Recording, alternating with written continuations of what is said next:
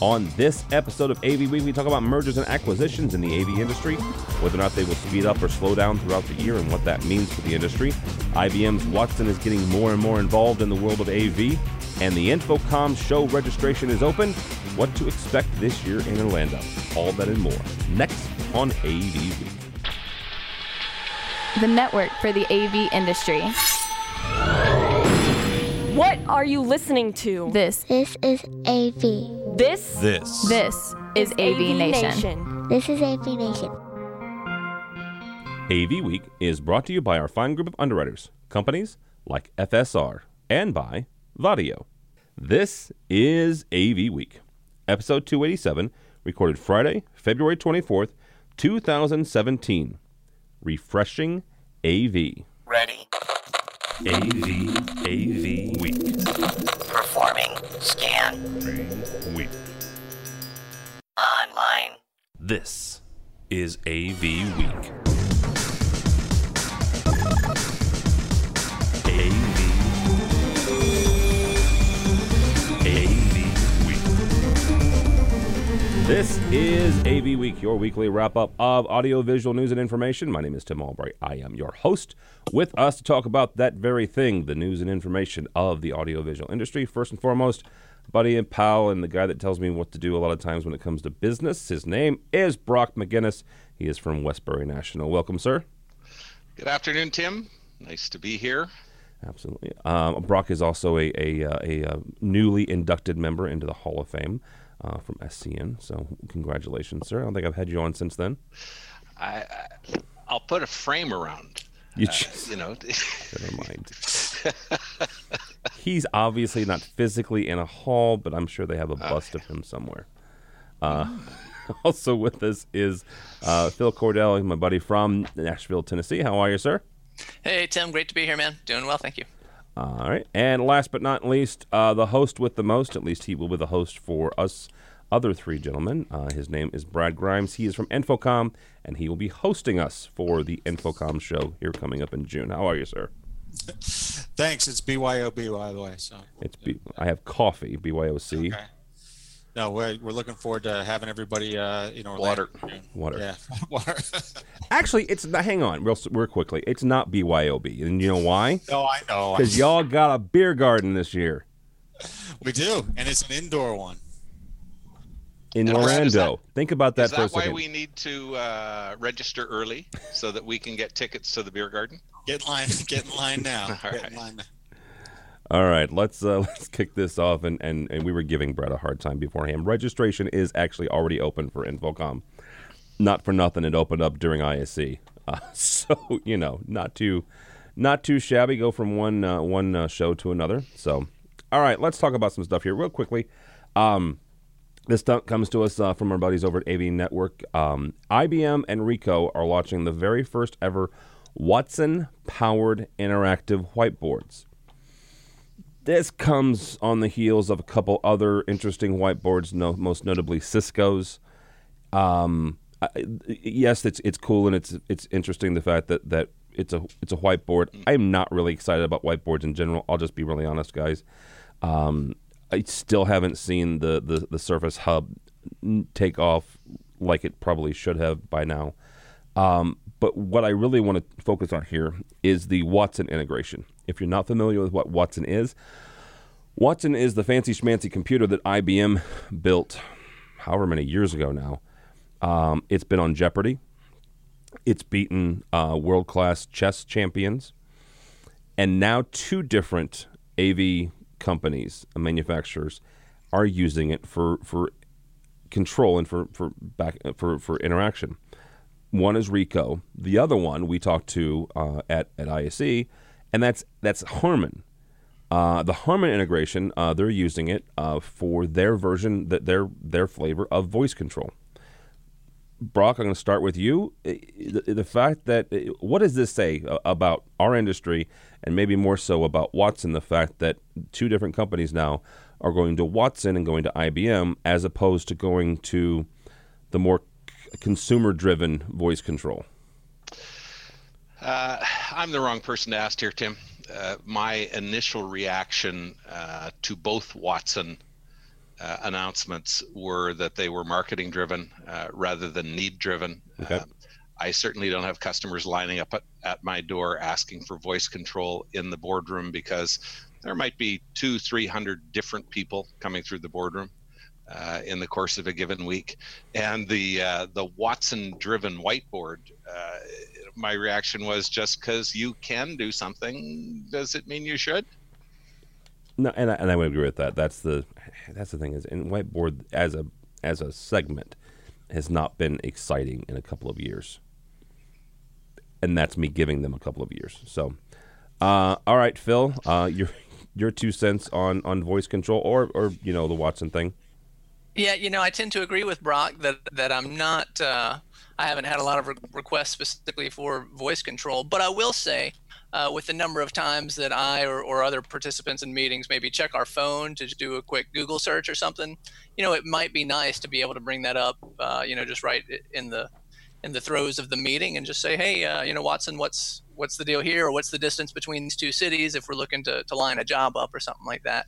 Uh, you know, there are some some corners that, that could very impressive. You know, as you mentioned with the chess thing and with the Jeopardy. I mean, that's the kind of person I'd want to hang out with. I think it, it beat Kobayashi in a hot dog eating contest. Very impressive. Well, let, let, he- they didn't do it. Didn't do that yet. Um, oh, oh, okay. Sorry. yeah, That was a dream I had. All that right. was a dream. Yeah. It's the only dream I want to hear from you. All right, Mr. Grimes, uh, from your standpoint, what are you thinking?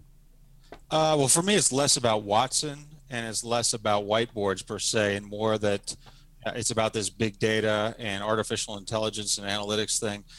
Yeah, we're not seeing a, a lot of demand for this type of integration yet, but um, what things like Alexa or Watson or any of these cloud based big data analytics applications have proven is that um, it is a viable way of making technology solutions more intelligent. So whether it's voice control or whether it's going into a uh, collaboration space and being recognized, the space setting itself up, that's going to be done really effectively in a data center far away from where the installation is. Um, I, I don't know how Alexa does it.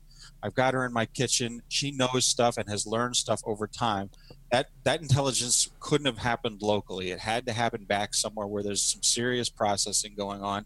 And uh, yeah, short term, I don't see a ton of uh, people calling up uh, guys like Brock and Phil asking for this stuff. But over time, I think it, it, there's a lot of potential here. And I, I wrote a blog piece about six months ago, right after right after Amazon was at C- the CEDIA show, and, and I said something similar, Brad. I, I gave it a year, uh, a year for folks like Control Four and Crestron and others to have this integrated into the home, and for that to translate into folks asking Brock for that very thing. Um, you know, hey, I can. It, it goes back to the hey, I can do this at my house. Why can't I do it in the boardroom? it may not be as much as wireless video. It may not be as much um, as when when they started pushing for for HD content in the boardroom and, and things of that nature. But I still see a use case for it, and I still see a, a demand being driven again back from the home into into the boardroom. Yeah. I sure hope not. Well, I- t- but I- seriously, I- Brock. I mean, should we, so so take go back ten years. Ten years ago, you were still running four three video over VGA, two thousand seven. So yeah, but you were starting to, to translate Five into that. wire. Yeah, five wire, Five wire. and things like the the uh, Apple TV came along, and suddenly you could seamlessly do HD video from a tablet uh, and eventually from the Mac to somebody's TV.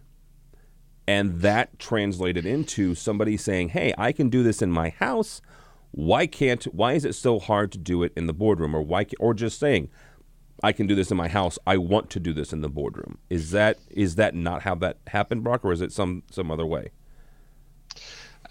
I would agree with that, Tim. There is uh, consumer practice is in fact driving changes in the AV industry. People want things real simple. Uh, they want to use familiar interfaces. Yep. They want to use familiar devices. I get that.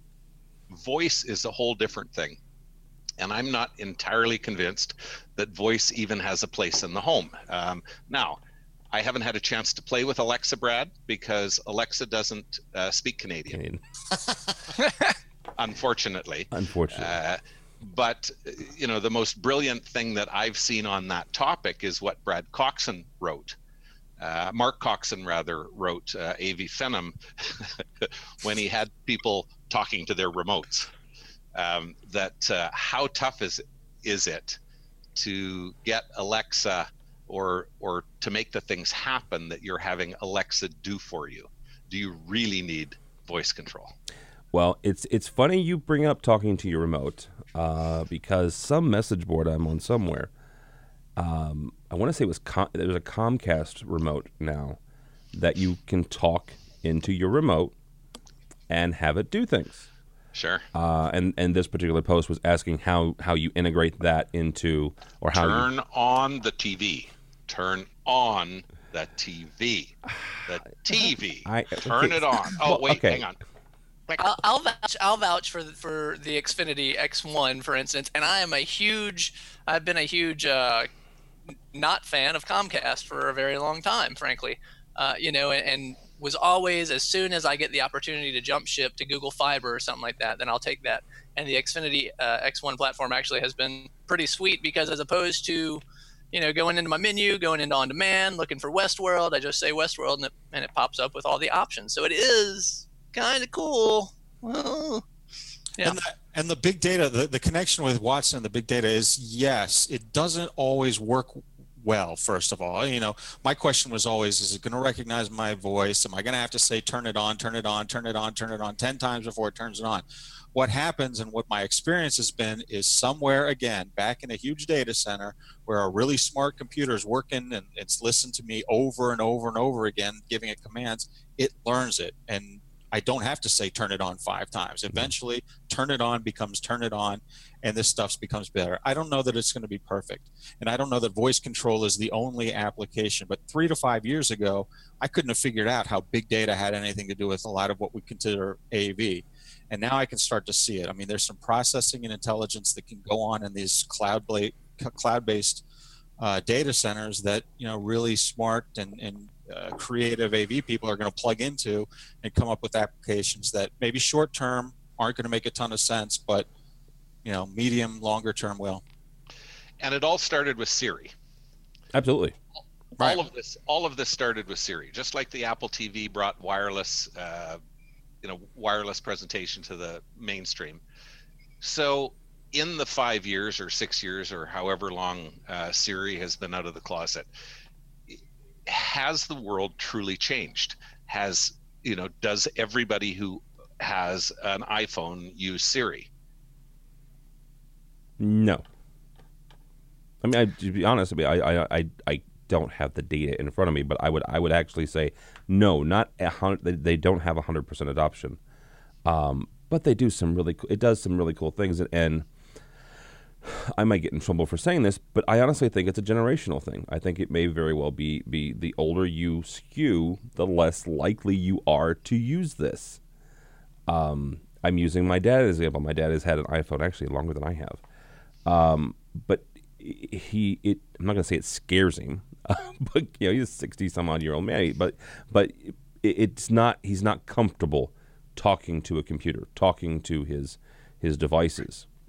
Right. Whereas I grew up watching freaking Star Trek, where the entire thing was a computer, right? You you you talked with a computer, and and, and I've been looking for that ever since I was ten uh, or so. Um, you know, just this uh, this morning I was reading on on Gizmodo. Uh, if you talk to Siri and you say, you know, um, "Hey computer," there's a little Easter egg now. Uh, it's a tie-in to the Batman Lego movie, and if you say "Hey computer" instead of "Hey Siri," it will respond to you like your Lego Batman. It's stupid, it's kitschy, but oh my god, as a I'm a five year old kid all of a sudden because it's talking to me like it's the Batman computer. So, all right, let's move on before I before I bring out Siri and, and, and show you guys. All right, um, our buddies over at Draper. Um, full disclosure, Draper is actually one of our fine underwriters. Uh, but I, I thought it was a cool um, article nonetheless. It was about future proofing or future ready. And I want to read a line from this. Uh, future proof is a term marketers love to use. Although we see it used in the AV market, it's a term that crops up in almost every market and product category. When used to describe a product, the manufacturer is saying that the product is unlikely to become obsolete. Within the context of constantly evolving industries such as AV, that sounds like a bit of a stretch. I happen to agree with them. It is a bit of a stretch. Um, not for nothing, and, and, and, and like all of articles that I'll, I'll give my, my, fine guests, this will, you know, tick off a, a, a subject in my head. Um, Phil, I'm going to start with you on this. Regardless of the marketing speak, regardless of anything else, your customers are coming to you saying this this system has to have a half life of X. This has to last me so many years. It has to be future proof for so many years in education back when I was a tech manager because I worked for a small community college and we didn't have a whole lot of money. Our half life was nine years, right? We expected eh, eh, an investment to last us between eight and nine years.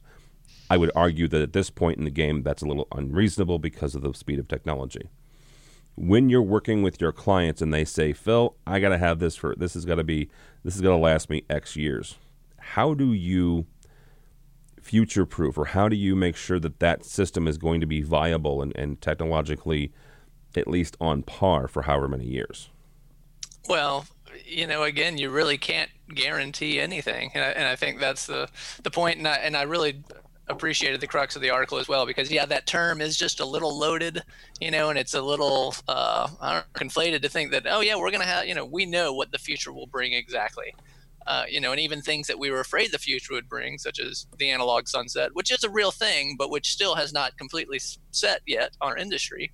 Uh, you know, I mean, even the things that we're afraid of in the future still haven't quite come true, and, and so, uh, you know, I, I, steer every customer towards the, you know, the best that our industry can provide right now, the best that the industry, you know, that any industry can provide right now, uh, and I would say I'm thankful for the fact that we all have these, you know, tiny supercomputers in our pockets because it's easy to say, look, you know, how often do you swap phones out? You know, that's how quickly technology is evolving. You know, and so to think that in the boardroom, you know, you'll be using the same composite video cable to plug in your your whatever, you know, is, is has not been realistic.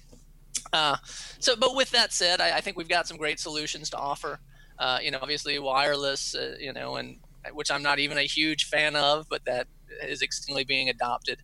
Uh, you know, there's a lot of obvious things that we can point to and say, see, this is this is kind of what the future looks like, and this is the direction that we'll build your system in. Uh, but yeah, I really did appreciate that, that, idea of it's future ready. You know, whatever the future brings, you may need and adapt for it. Uh, but I'm, I'm, pretty sure we can ingest those signals, and so I think that's a that's a valid way to position that. And, and five years is that you know I don't know. I, I feel like we we typically suggest EOL, you know, swap outs every five years or so. Okay. Yeah. Uh, Mr. Grimes, you've been around the industry um, a, a, long time, both from a, a, a, industry association standpoint, and before that, you were you covered it. Um, the the term future proof. Um, how do you? Let me just ask it point blank. How do you feel about the term future proof? Well, I, I mean, I don't take it really literally. I know you could take it literally and then and then sit and laugh at it for the rest of the afternoon, but you know, the, I child-proofed my house when my kids were born, or my kitchen. Doesn't mean I left them in the middle of the kitchen floor and walked off because I suddenly child-proofed the things. I mean, it's not it's not a literal construct necessarily, but the spirit is is where I think the AV industry will go, and is where the you know I covered the IT industry before I covered AV, and they went through the same thing and um, what it meant for, for information technology was a lot of software. It became a very software driven industry. And that's something that could possibly happen in AV. I mean, we do hear people talking about it. We do see um, AV software divorced from the hardware. I mean, we're, we've been a, an industry of, of little boxes that did discrete, interesting, important things for an AV solution. Um, but future proofing, uh, you know, boxes, you know, is is more difficult. You got to swap those out from time to time. But if you if you divorce the software from the box and you can run it on you know any kind of Dell server or anything like that, then it's a lot easier to upgrade when new capabilities come out. I think we agree that this this industry's moving a lot faster than it did 10 years ago. You know, great new capabilities coming out all the time. So there need to be new ways of doing what we're talking about here, which is uh, increasing the longevity of, of solutions or at least making it easy for enterprises to adjust to the latest capabilities without you know forklift upgrades all the time. All right, Brock. He, he uh, Brett brought up a very interesting point, um, in the fact that that a lot of the hardware capabilities over the last 10, 15 years are moving to a more software driven model.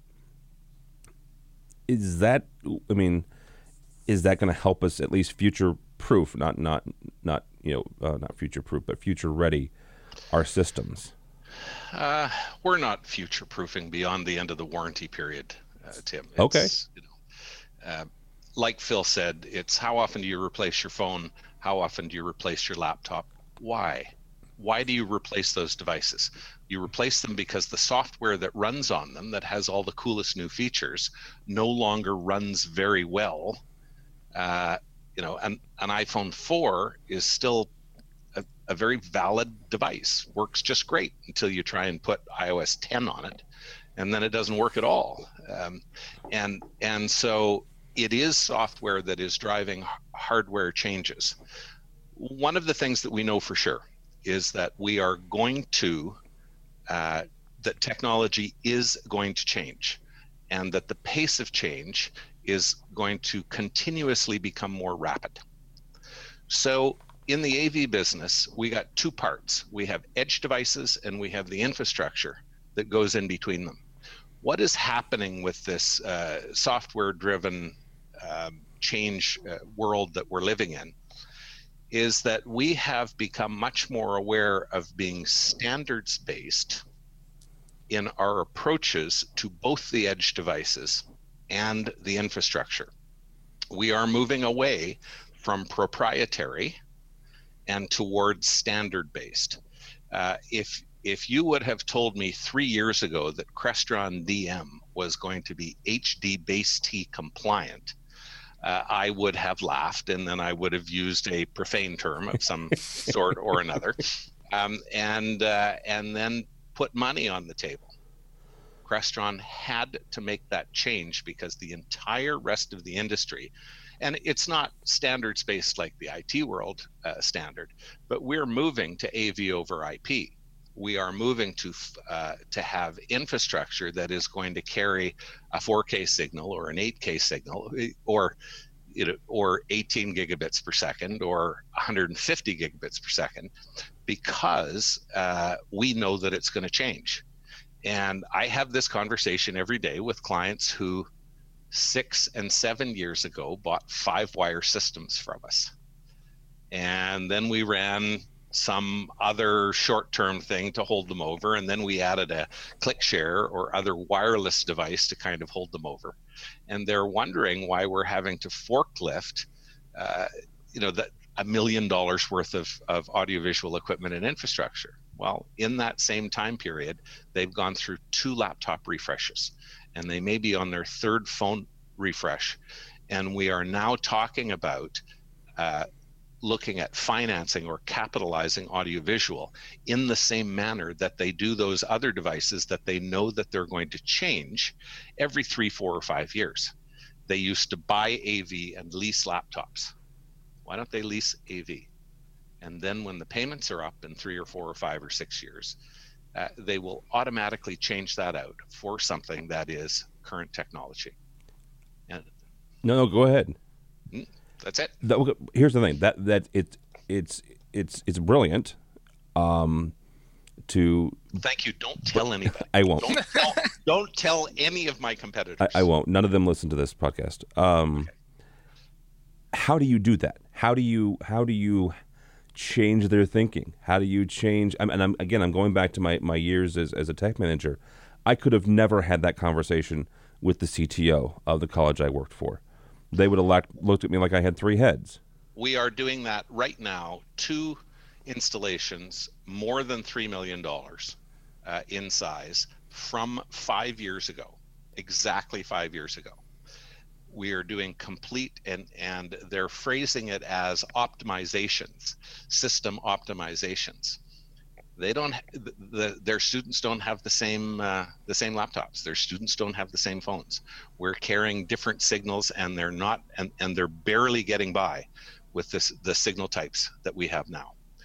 And they, they don't have wireless uh, capabilities. They don't because phil we do like wireless there is some wireless you know there's um, a lot of good wireless there's a lot of good wireless there's some really cruddy wireless but um, I still remember my first one. It was a thousand bucks and it did VGA, um, and it only went like 50 feet. It was ridiculous. Um, all right, let's let's move on here. Um, one last story here, actually two last stories, but we'll we'll save the other one for last. Um, Commercial Integrator has an interesting merger and acquisition forecast, and the, and the headline kind of says it all. And this is exactly the question I'm going to ask you guys: Why industry consolidation won't slow down in 2017? Mr. Grimes, I'm going to start with you on this one. Um, not for nothing, but again, you used to cover the industry as well as being a part of association. Uh, first question is: is do you think they're right? Do you think that that M and A uh, isn't going to slow down uh, in 2017 as far as the the AV industry?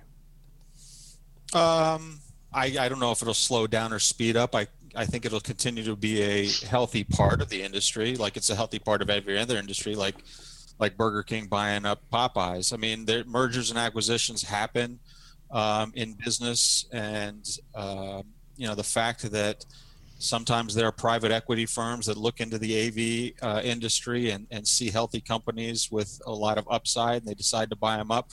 Um, you know, that's that's a good sign. That's a, a sign of a healthy. I mean, you know, obviously there are a lot of small companies in our industry, and there are a lot of big companies that that are looking to grow in different ways. Um, so I, I don't know if what if what the pace will be, but I fully expect uh, mergers and acquisitions to be a to a, be an important part of the industry going forward. Is is the it, you you kind of alluded to this? I'm just so it may be a redundant question, but is that a good thing? The continuation of, of these mergers and acquisitions is that a good thing for the industry? Does it sign because it sounds to me like it sounds like a, a, a indication of a growing and healthy industry. Um, it's well, we know that it's a growing and healthy industry. I mean, we've got the research that says this industry continues to grow faster than other segments of the the larger economy. It just does. I mean, I think we experience it every day, but there that doesn't mean that it doesn't have the same uh, economic ebbs and flows of any that, that that any industry has. I mean, for people when there's a merger that unfortunately get downsized there are things that are bad about mergers and acquisitions. But um, big picture the industry continues to grow and that's a good thing. And i don't think it's um, a coincidence that again people whose job it is to make money into more money look at av companies and see uh, opportunities to do that all right Mr. McGinnis, uh, your standpoint, um, you know, not for nothing, but but you know, North America in general um, is is a big part of the, of the AV industry. And uh, do you see mergers and acquisitions kind of staying on the same pace, or or you know, maybe even speeding up a little bit this year?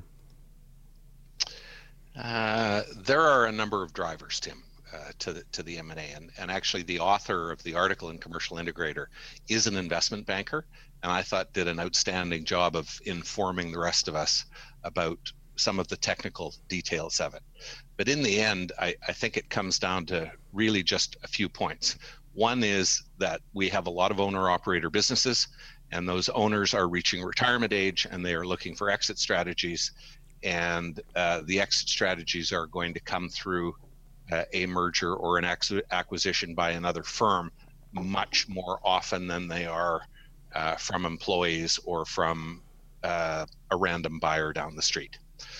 The second is that um, we're we have a business environment where there are a lot of uh, a lot of mergers and acquisitions in uh, in the larger world. Kraft trying to buy Unilever for 134 billion dollars.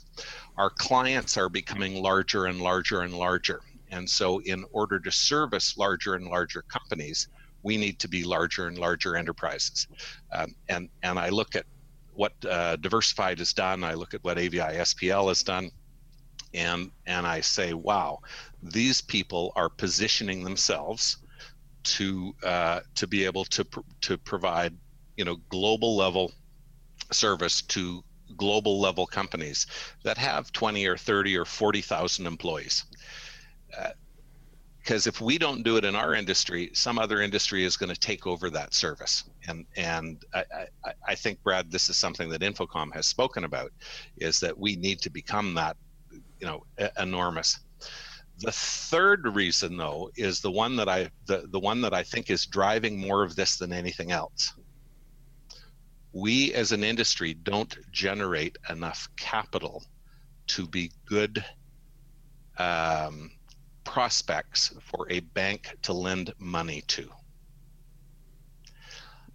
I don't think that those companies that I mentioned could go to a bank and ask them for enough money to grow uh, in working capital uh, and credit facilities to grow at the pace that they want to grow they need outside investment in order to be able to do that. Uh, the the second page of the article lists the venture capitalists or vulture capitalists or private equity people that have in fact taken over our industry. Uh, Varex is owned by uh, Three Crowns, I think it is.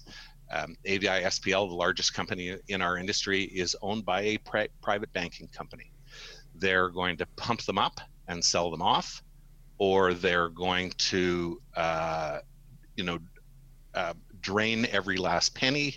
But what I do know is that anybody that gets involved with private equity has a piper to pay, and they have that piper to pay every Friday. That's not necessarily, it's like VIG to the loan shark on the corner. That's not necessarily a really good thing for the industry because it puts pressure on uh, cash flow stuff. It's, it's all about cash flow rather than quality this or profitable that. Um, so I don't know. I don't know if it's a good thing. Uh, I, you know, we we went through in the '80s a whole lot of mergers and acquisitions in the you know the greater business community. Half of those companies thrived to swallow others, and the other half completely went away because their R&D money was taken away, uh, their pension funds were stripped. It's it's a real uh, uh it's a two-edged sword, Tim. Yeah. I'm sure Phil has something to say. Well, Phil, on on that note, uh, from from your from your perspective, what do you say?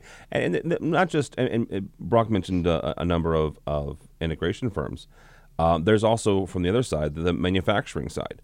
Um, the one that caught a lot of people by by surprise, and, and it, it did me too, was was the the Samsung uh, and Harman deal. Uh, now, in retrospect, and looking at, at the the details, makes complete sense from a from a Samsung uh, point of view. But you've got the integration side that's becoming, like Brock said, you know, um, captured by a lot of, of venture capitalists. Uh, but also from the manufacturing side, um, you've got larger firms getting larger. Uh, well, firstly, I would say Brock, stop reading my diary, man. Uh, we, you know, M3, the, the, company that I that I'm partial owner in, we actually just completed uh, our first acquisition at the beginning of this year and uh, and it was for many of the reasons that that Brock listed. You know, um, and you know we've been growing steadily through organic growth for for many years, uh, and we're kind of looking for an opportunity to, to grow through inorganic growth and, and pick up uh, a competitor who we weren't directly competing with on a on a daily basis, but that had a, a couple key customers in other markets that we weren't really even playing in, and it just made perfect sense. You know, and it's it's been a really great time, honestly, the past few months. Uh, it's been my primary task, one of them, uh, to help merge the technical staffs, you know, all the PMs, the programmers, uh, you know, building that corporate culture, making sure we're all on the same page. Uh, and yeah, I mean, a lot of the reasons that, that have already been named are, are the reasons that we went for that. Uh, it just seemed to make a lot of sense. And, uh, and so far, it's been great for all of us.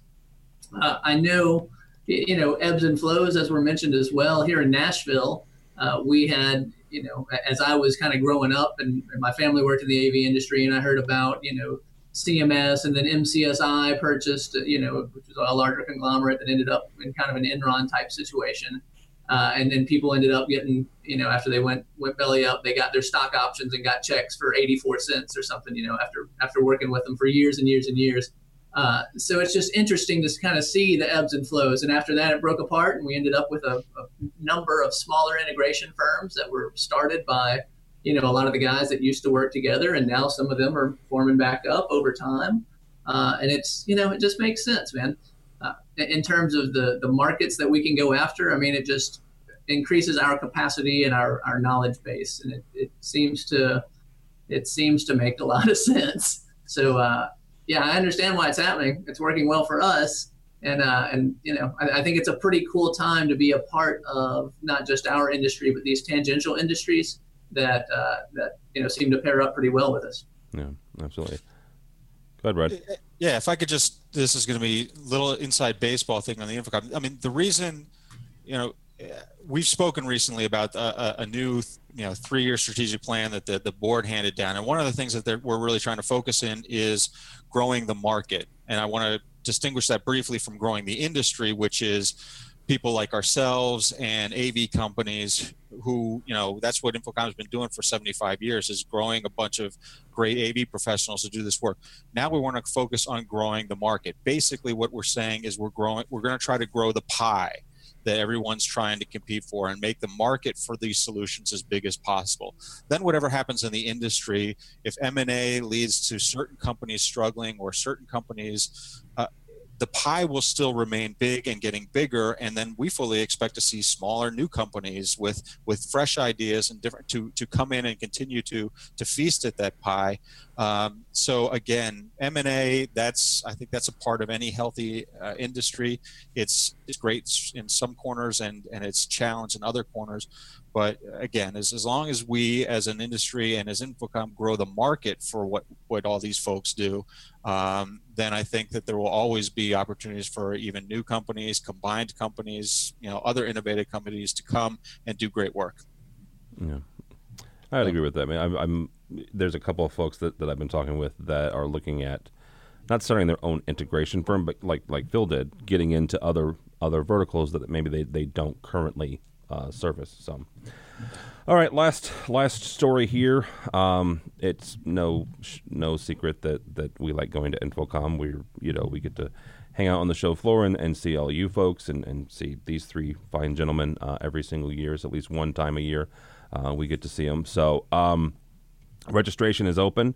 Um, the actual show is the 14th through the 16th is when the show floor is open. Uh, but just like every other InfoComm uh, education starts on the 10th, so four days before. Um, Brad, if somebody's interested in going, uh, how do they how do they do so? How do they register? What show registration's open? Yeah, show registration. oh, two weeks ago, dude. We're obviously very excited. Does so, that uh, mean all the hotels are gone? Yes, actually, you can bunk with me in my Airbnb. That's right. Um, no, we're, we're excited. It's going to be a great show. We're doing a few different things. You uh, you alluded to the uh, the park that's going to be actually on the show floor because uh, you, you, remember the uh, the food trucks last year that were very popular. Yes. Yeah, it's it's it's too trickier. popular. It's trickier to do. You know what? They had a lobster roll that was to die for. Yeah, I'm there was some good stuff. Say. Anyway, this time we're we're simulating food trucks. We can't actually drive the food trucks onto the show floor, but then again, we can't have the, the food trucks where they used to be either. So, but there will be that kind of thing. But there's uh, infocommshow.org. Yeah, registration is open. It's going to be a, a, great week. I'm sure that we'll see uh, Brock and Phil there, and Tim, and, and, and everybody else. One, one thing I, I, want to point out is is talking with um, another media friend this week, and uh, the other thing that you guys are doing, one of the th- one of the things you're doing this year uh, is you're having, I'm going to say they're they're TED talk, they're TED like talks, uh, short 10, 20 minute um, education sessions um, from folks in the industry and, and actually folks from out the, uh, outside the industry. That that's kind of cool, and that's actually on the show floor as well. So yeah, that's on a place we're calling center stage. In general, if if, if anything's gonna be uh, different about the show, and there are always things that are different about the show. I mean, we are trying to go for some more content that is very solutions based, very case study based, but you know, very thought leadership based. You know, sort of uh, you know find creative solutions to our customers' problems. So there'll be a there's a conference called TIDE the the, the day right before. Uh, got the guy who uh, you know wrote Toy, Toy Story or one of the Pixar Pixar writers, Matthew Luhn, will be there. Um, the center stage. So hopefully there'll be fresh content that people will, uh, will really engage in and get something out of. All right, I'll see you all. Speaking of fresh content at InfoComm, if you happen to be available Wednesday, Wednesday, June 14th, 8 to 10. Check out my class. I'm teaching the class this year. How great is that? right. That's right. Solving the streaming problem inside and out. Very nice. I don't know much about it, but it's IS020. Register now. Yeah. See, there you go. Brock, are you teaching a class or you just gonna I hang out with me? teaching. I am not teaching a class. No, I'm not either. So they they kicked me out. I think they banned me from teaching after last year. So, I uh, We're gonna keep I- you busy in different ways. yeah. I, Do you guys want to rap about AV this year? we will we will definitely one of the things that that we we we partner with Phil every, uh last, what last 3 or 4 years yeah. Phil does uh, a very nice song for for us AV Nation and we do the AV selfie video uh, Phil is the the soundtrack to that very video so yeah um, we'll be talking to him uh, after uh, next couple months or so so yeah all right I'll guys. actually I'll have another uh, original tune about racks coming out uh, in a very video nice out in, in preparation to get people warmed up, excited about InfoComm. Pretty pretty. stoked. Uh, Rax's and O's. racks, yeah, that's it. yeah. Okay. All right. All On that note, we're gonna let you all go. Uh, Brad will give you the the first one here. How do people get a hold of you? Uh, well, you can always find uh, InfoComm at infocomm.org and infocommshow.org. Follow us on Twitter at InfoComm. I tweet periodically at uh, B Grimes DC, which is where I sort of live. You live on Twitter or you live in B Grimes? DC. DC? Okay, there you go. All right, Mr. McGinnis, thank you, sir. You're welcome. Uh, always a pleasure, Tim. Yes, sir. How do people find you and or Westbury National? Uh, we are at westbury.com, and I love interacting with AV Tweeps. Uh, I am at Brock McGinnis, uh, and uh, you'll find me there often. Yes, Pro- I'm a much more prolific Twitterer than I than I probably ever will be. So, uh, and last but not least, Mr. Phil Gordell, thank you, sir. Of course, man. Thanks for having me. You can find me on Twitter at the underscore AV underscore pro. You can find my fun AV videos on youtube.com uh, front slash high fidelity H I P H I D E L I T Y. So check them out. A lot of fun. And uh, looking forward to seeing all you guys at InfoComm this year for sure. IRL. I, Yeah. IRL. If if you're not a hip kid, that means in real life. So, all right. Uh, my name is Tim Albright. Don't follow me uh, on the Twitters. Like I said, Brock tweets more than I ever will. Uh, but go by the website, uh, avnation.tv, avnation.tv. You'll find this program and a host of others. Uh, AVNation has a different um, uh, model for, for uh, advertising. We call it underwriting. So check out our underwriters. They're the folks that help make this possible. Actually, InfoComm is, is one of those fine folks, so we thank them.